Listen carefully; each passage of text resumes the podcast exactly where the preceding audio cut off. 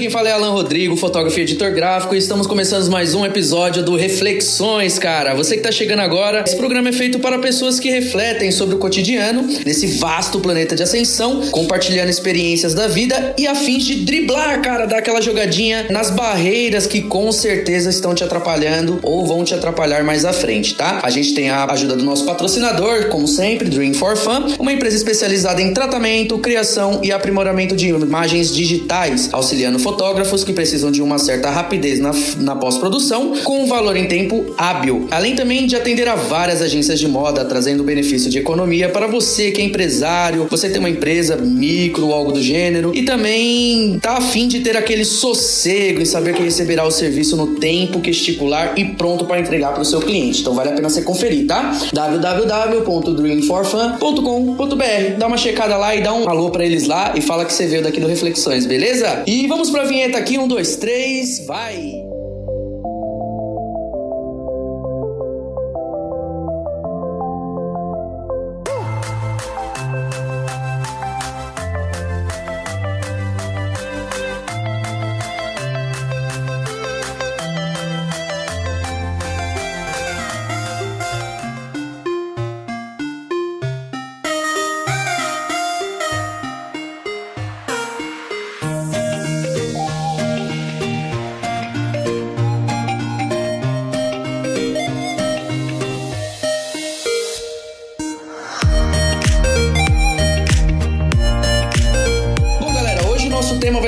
Diferenciado, tá? A gente vai estar tá falando com um amigo meu aqui, um cara que, meu, manja muito na edição, é um cara bem experiente, é também um colega de trabalho no ramo de fotografia, o cara entende pra caramba de um monte de coisa. E vamos falar com ele aqui, deixa eu só passar o currículo dele rapidinho. Tô aqui falando ele com meu amigo Renê Silva, ele que tá trabalhando há 10 anos no ramo da fotografia infantil especializada, tratamento de imagem, já trabalhou em empresas grandes como a Flash, Foto e Vídeo, Max Produções, uma das maiores empresas, e também já trabalhou em outras grandes multinacionais referente a designer gráfico, tudo de trabalho de imagem. O cara é fera, ele tem 25 anos atualmente e também é um grande amigo meu, né? E aí, Renê, beleza com você, cara? Beleza, tranquilo. Bacana. Nessa quarentena aí tá complicada, né, cara? Sim, bastante. Bastantes eventos foram cancelados, né? um pouco das edições também. tem muita coisa no ramo da fotografia que complicou o nosso trabalho. É, lembrando que para você que tá ouvindo, que é fotógrafo e trabalha com pessoas, cara, não não tem como a gente trabalhar nesse ramo atualmente com essa quarentena, porque a gente trabalha com pessoas. Então, meu, eu e o Renê são as provas vivas, né, Renê? Isso mesmo. Né? E qual que foi o problema maior nessa quarentena que tá dando pra você? O problema maior foi a redução, né, dos eventos. Não sei quando vai voltar, é muito difícil buffet abrir, ter casamento, ter festa infantil, até ensaio mesmo é muito difícil, porque você vai no parque, você tem que ir de máscara. As edições reduziu por causa do número de festas também, né? que a pessoa não vai fazer mais álbum, não tá fazendo álbum, a gente tem que se manter, ter é, com o que já tinha, o anterior, entendeu? Que agora a gente tá editando, colocando tudo em ordem, é, pra ir desenvolvendo um trabalho. Não, sim, eu, mas e o pior do nosso tipo de serviço é que assim, é, ele acaba sendo um serviço subjetivo, né? Porque a gente trabalhando com fotografia, a gente acaba trabalhando com sonhos, com lembranças, né? E eu acho que a visão atualmente de, das pessoas é a visão da quarentena. Então, o melhor que o fotógrafo tem a fazer hoje é fotografar esse período que a gente está, assim como fotógrafo de guerra, assim como qualquer tipo de fotógrafo, e também o trabalho de imagem. A gente também tem que se reinventar nessa, nessa área, né? Que você está achando. Mas aí no seu. Quando você começou a, a avançar nesse ramo de fotografia, o que mais explanou a sua mente? Você falou, puxa, meu, quer saber você é fotógrafo, você é editor? O que, que você estava planejando quando você deu o boom de, mano, eu gosto disso? Olha, quando eu falei, quando deu esse boom, eu gosto disso, é... veio muita coisa na minha cabeça, porque eu gostava de registrar o sorriso da pessoa, o sorriso de uma criança. Pegar uma paisagem, fotografar uma paisagem, fotografar alguma pessoa na rua conversando, um fotojornalista, entendeu? Eu gostava de gravar isso. Não é até que hoje no meu Instagram eu tô postando muita coisa que eu fiz durante esses 10 anos, tem foto que eu tô postando agora, entendeu? Poxa, que legal, meu. Mas assim, você sempre quis registrar um sorriso, um, uma experiência diferente, para poder postar, para mostrar mesmo. Você nunca teve a tendência de usar isso como trabalho, né? Isso mesmo, até porque eu era praticamente uma criança. É, é. Eu era praticamente uma criança. É Hot Wheels e mulheres, às vezes.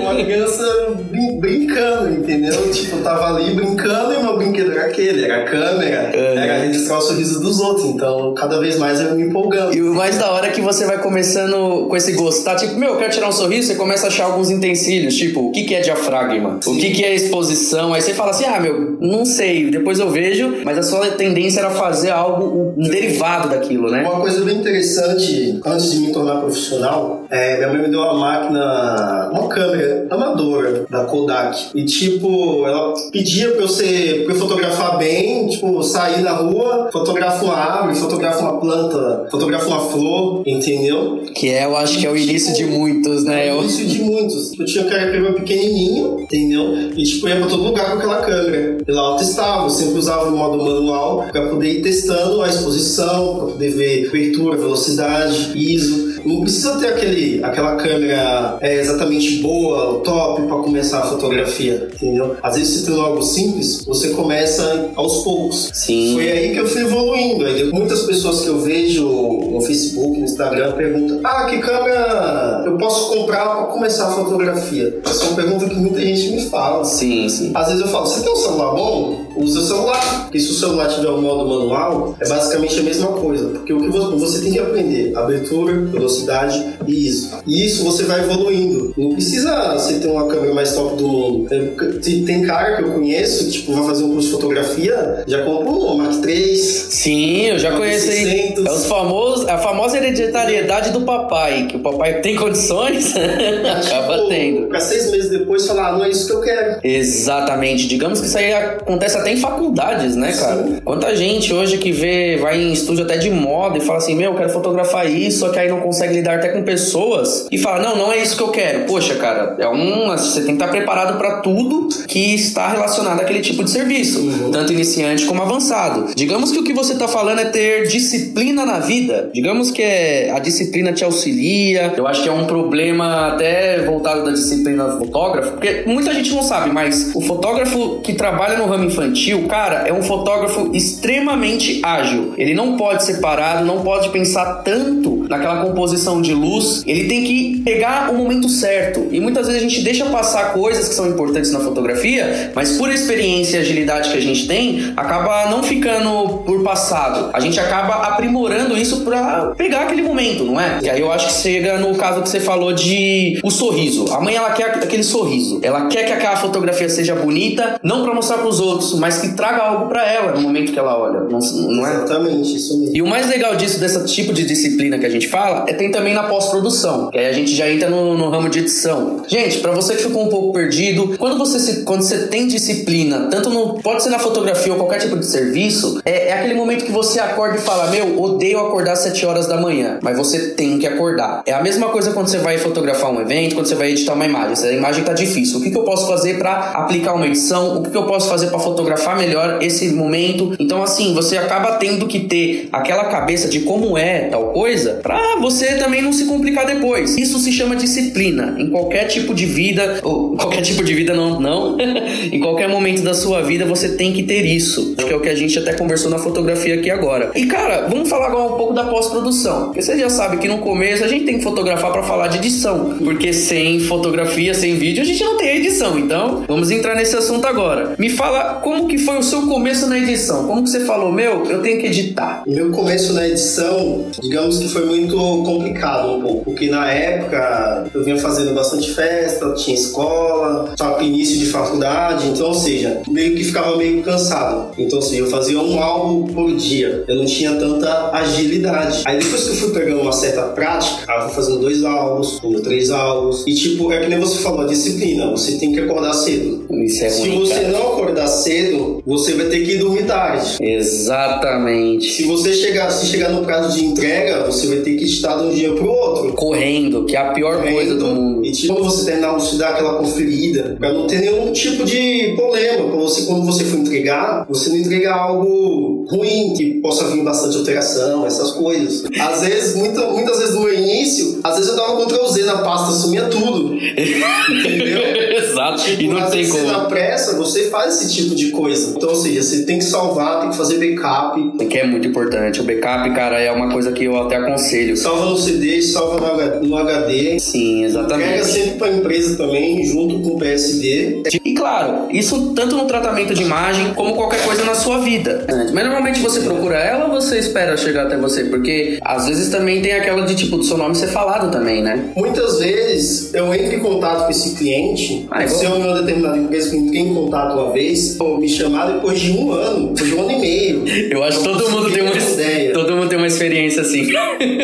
Aí, tipo, eu falei, tá bom, vamos, né? Eu fui lá, conversei, tudo. E, tipo, conheci a empresa também. Eu entro, entro no site da empresa, peguei os álbuns, dei uma folheada pra ver como é o estilo deles, entendeu? E, tipo, baseado naquele estilo, eu comecei a criar. Eles gostaram. E, tipo, até hoje eu tô editando pra eles. É maravilhoso isso, cara. Mas eu acho que você tem que conhecer, você tem que conhecer. Não é tipo, manda- o cara mandou um e-mail, mandou as fotos, aí você vai lá e faz. Cara, você tem que pensar que o diferencial tem que ser aquilo agradável, mas tem que ser algo que você também goste. Tem que ser algo aquilo que você admira, que você acha bacana. Claro, você tem que ter contraponto, sim, só que você tem que pensar sempre adiante dessa forma. Uma outra coisa também para complementar é porque assim, depois que você passa um tempo editando, que você começa a fazer coisas maravilhosas, tudo, você tem que tomar muito cuidado, porque às vezes você acaba entrando no relaxo. Ah, O seu nome já tá lá em cima. é verdade. As pessoas acham, ah, não vou cair nunca, eu vou conseguir meu objetivo, meu nome tá gravado em toda a Zona Leste, em toda a Zona Sul. Isso é o maior mal, cara. Tipo, é engano, porque assim, tem muitos editores. Hoje em dia o mercado de foto é muito grande. Tem muita gente boa, tem muita gente ruim,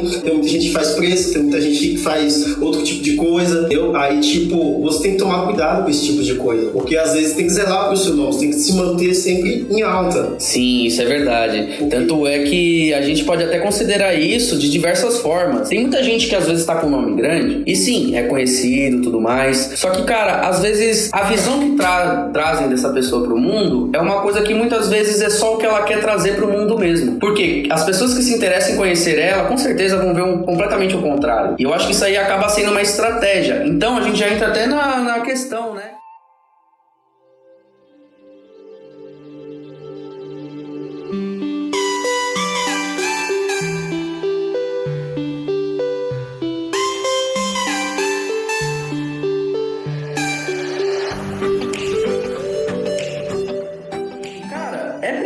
gente ser expert, mano? Você ser ferrado na edição pra você ter esse diferencial? Ou você acha que às vezes a personalidade também ajuda? Muitas vezes tem muita coisa que atrapalha quando você chega no álbum. Você acaba tendo bastante confiança em si mesmo. Você é um tipo de editor que já tem tudo. Isso é Todos ruim, os cara. temas? É então aquilo começa a ficar muito repetitivo. Isso Muitas é vezes isso começa a fazer que você caia um pouco. Uhum. Porque as pessoas querem coisas novas. Elas não querem algo muito repetido. Entre. E isso faz você cair. E outra série de coisas. Depois quando você passa uns 5 anos editando, É. é muito, muito complexo. Muita coisa vai te atrapalhar. Você vai falar, ah, como eu já sou rápido, como eu já sou bom, eu vou assistir uma TV. eu vou assistir um anime, eu vou assistir uma coisa, ficar no meu celular, porque eu tenho certeza que eu vou conseguir entregar no prazo. Só que, tipo, muitas vezes não é assim que acontece. Muitas vezes pra você é bom, mas pro seu cliente não tá sendo bom. Sim, isso é verdade. É é até a disciplina que Entendeu? a gente não pode se engrandecer. A gente tem que ter essa disciplina daquilo que tem que ser feito pro seu cliente. Você, tanto na fotografia como na diagramação, você tem que manter um foco. Você é fotógrafo, você mantém aquele foco. Vai aparecer milhares de coisas pra te dispensar disso. Mas você tem que ter aquele objetivo na sua cabeça. Tenho um objetivo de comprar um carro, tenho um objetivo de comprar uma casa. Então, ou seja, você põe isso na sua cabeça e faz as coisas direito. Se você não fizer nada disso direito, meu, desculpa, mas aí você vai acabar falando, ah, não quero mais fotografar, não tô tendo trampo, que não sei o quê. A mesma coisa, eu me formei em design gráfico. Muita gente falava, ah, você vai passar fome. Nossa, eu, eu via isso quando eu, ó, nossa, quando eu fiz ciência da computação. Tem até no episódio aí que eu expliquei, dá uma analisada aí depois. Aí muita gente fala, você vai passar fome. Tô fazendo porque eu gosto, não é questão de dinheiro. Exato. Quando eu tava estudando, quando minha mãe me orientava, eu não pensava no dinheiro. Eu pensava em me divertir. Numa determinada empresa onde eu entrei, a gente fazia uma brincadeira entre nós, que era muito bom, entendeu? Era tipo, por exemplo, eu era o mais novo, eu era o mais ruim que tinha.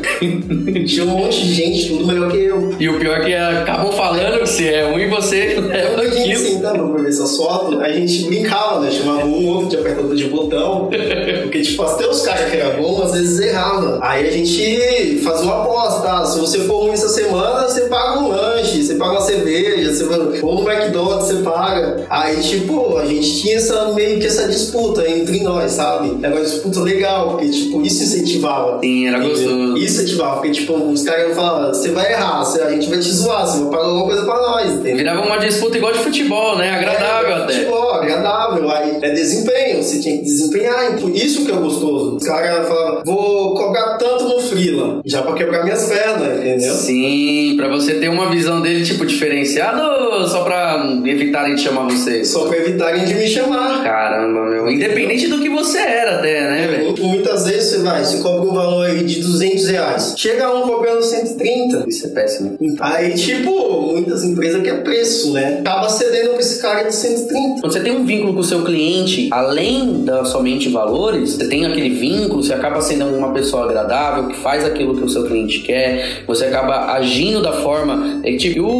sendo agradável, sendo um, um bom companheiro. Isso daí acaba influenciando também nesses momentos que você acaba tendo concorrentes que são mais caros. Porque às vezes, cara, a gente até falou, meu, você acha que você é alguém grande, mas que você não é. Só que aí o que, que acontece? O cliente também não quer ver isso. Ele não quer ver se você tem nome do gênero. Ele achou você, por acaso, porque tecnicamente você tem um nome grande, mas ao mesmo tempo ele vai querer te conhecer também. Se você demonstra que você faz um serviço bem feito, você também é uma pessoa agradável de ter por perto, e você não é. é, você não tem uma personalidade tão forte, você é alguém que tá ali pra fazer o negócio acontecer. Cara, isso te auxilia muito na, na- quando se trata de concorrentes. Claro, a empresa só escolhe pessoas mais baratas quando ela vê menos segurança naquelas pessoas mais caras. Então, por exemplo, o cara tem uma ele cobra um valor alto, porém você troca uma ideia com ele, você conhece o trabalho dele, você fala, meu, o trabalho é bom, é, é- é isso. Só que o cara acaba tendo uma personalidade muito difícil, claro que você opta pelo mais fácil, não pe- apenas pelo, por ser mais barato, porque você chegou a procurar um mais caro, mas sim porque ou quer, tipo, mostrar pro mais caro que ele não é tudo isso e acaba contratando mais barato, sem eh, a perspectiva da- do que ele pode acontecer, como também, às vezes, o mais barato pode ser um cara que tá começando agora, ele tá tentando entrar no mercado. E o, a- o cliente, ele vê isso, ele sabe o- as pessoas que estão há 25 anos, eh, as pessoas experientes, e ele sabe aquelas pessoas cômodas. Ele sabe que hoje, a atualidade, quem é novo, quem traz experiências novas, eh, não são aquelas pessoas que trazem inovações, são aquelas pessoas que trazem aquilo que eles querem, entendeu? Com uma forma ágil. Você acha que amizade ajuda nisso? Às vezes você tá trabalhando em uma empresa que não tem nada a ver com o que você quer, e você tem um amigo lá que, tipo, te indica, entendeu? Ah, eu conheço, eu conheço o Alan, o Alan é bom fotografando, eu vou indicar o Alan pra essa empresa aqui. Muitas vezes a amizade ela conta muito nesse mercado. Sim, a confiança, tra- a amizade traz confiança, Porque, né? tipo, se, se você me indicar uma pessoa, é claro, eu vou chamar a pessoa que, que você me indicar, porque eu vou confiar, eu confio em você. Se Exato. você confia na pessoa, então eu vou chamar a pessoa que você confia também, entendeu? E, e nesse sentido de chamar as pessoas, o que, que acontece? Você tem que fazer seu nome também. Porque tem um detalhe: tem muita gente aí que faz um nome errado e quando vai aconselhar ou até ajudar outras pessoas, acaba queimando a fita de muita gente. E, e assim, é, vocês têm que entender que a amizade, cara, não é somente você pensar em negócios. Amizade é amizade. Exatamente. Então, assim, muita, o problema de muita gente hoje em dia é pensar em negócios, negócios, negócios. Cara, Desde o início do podcast a gente está falando. Se você tem uma experiência algo, gosta daquilo, as coisas acabam acontecendo nos conformes. Então, quantas vezes a gente, né, Renê? A gente tá trabalhando até com. Vai, cinegrafista, não tem nada a ver com nós. E a gente só pede, amigo, só vê um pouco mais pra trás pra mim fotografar. E a pessoa, tipo assim, tá pensando no dela e nem faz isso. Exatamente. E assim, lá na pós-produção, um cara que te auxilia. Poxa, aí você pensa, será que é um amigo mesmo? Será que aquela pessoa ela tá ali pra me ajudar a crescer ou não? Então, assim, são coisas pequenas que a gente acha no mundo que, cara, te auxiliam demais. Assim como, assim como eu tenho um amigo que ele trabalha mesmo, é marketing visual, alguma coisa assim de internet, e ele simplesmente estava precisando de alguém pra levar o material dele pra outro lugar. Eu tava disponível. Cara, eu falei, ah, vamos, eu te conheço a Mocota, você é uma gente boa, levei. Cara, nesse trajeto, eu conheci um amigo desse meu amigo e o cara tinha uma agência. Ele falou, pô, obrigado aqui. Eu falei, pô, cara, que bacana você tem uma agência.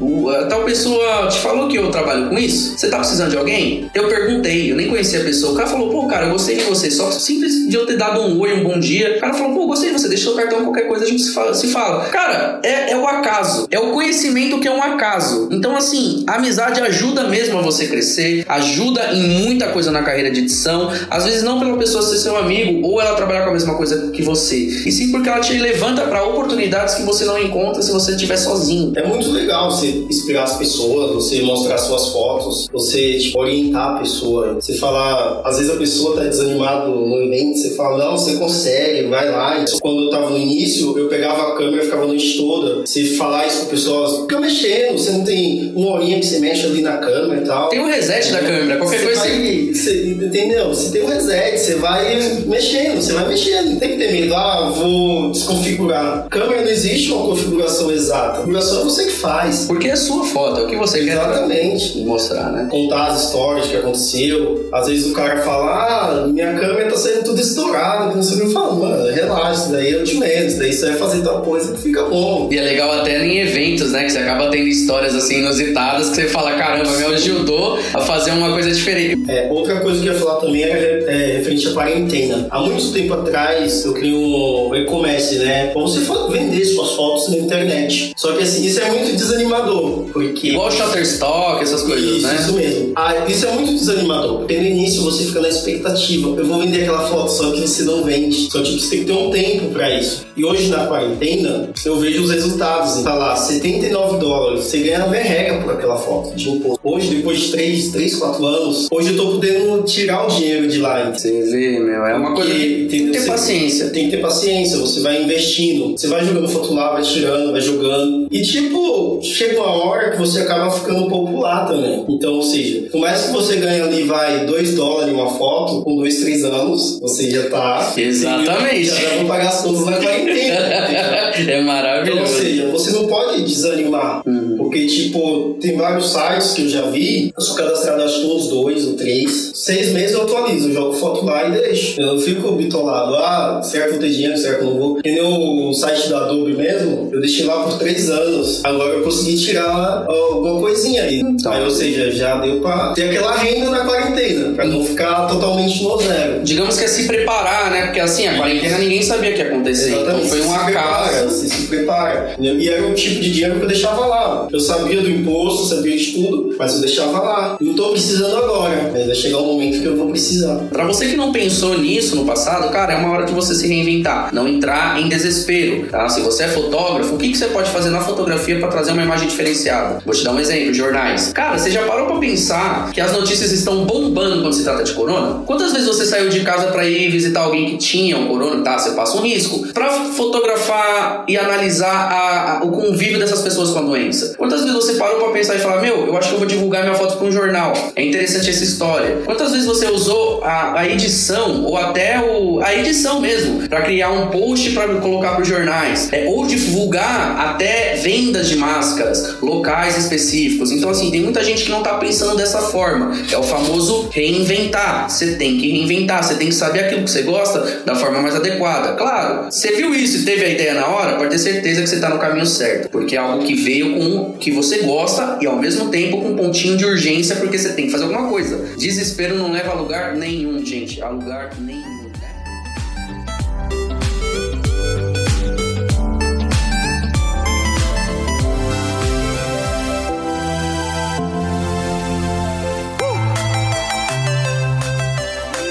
Nosso podcast de hoje. E aí, René, você tem mais alguma coisa pra falar, cara? Você quer deixar uma mensagem importante, agra- agradecimento, novidade? A mensagem que eu tenho para deixar nesse período, crise, que as pessoas não perderem a fé. Tudo isso vai passar com certeza. O momento não é bom, mas vamos seguir em frente. Exatamente. Deixa suas redes sociais, por favor. Meu Instagram é René Silva, o Silva com dois i, underline SR. Vou deixar ele com- na descrição também do podcast. Você pode olhar tanto no Instagram aí do Reflexões, ou você pode olhar também até do Dream for Fun. Eu vou deixar o nome dele aí. Repetindo, qual que é o Instagram? René Silva, Silva com dois i, underline SR. Underline SR. Então, dá uma pesquisada lá, gente. Procura ele lá, o cara é gente boa, tem fotos muito boas, cara. Edição também, tá? Então vale a pena aí, viu? E vocês que ouviram aqui o podcast, esse foi nosso episódio. com experiências formidáveis que podem te auxiliar a tomar decisões naquela hora de usar seu dinheiro para algo ou para refletir sobre algo. Então, assim, reflita bem e lembre-se: gênio é quem aprende com o erro alheio, além do erro próprio. Um grande abraço e tchau!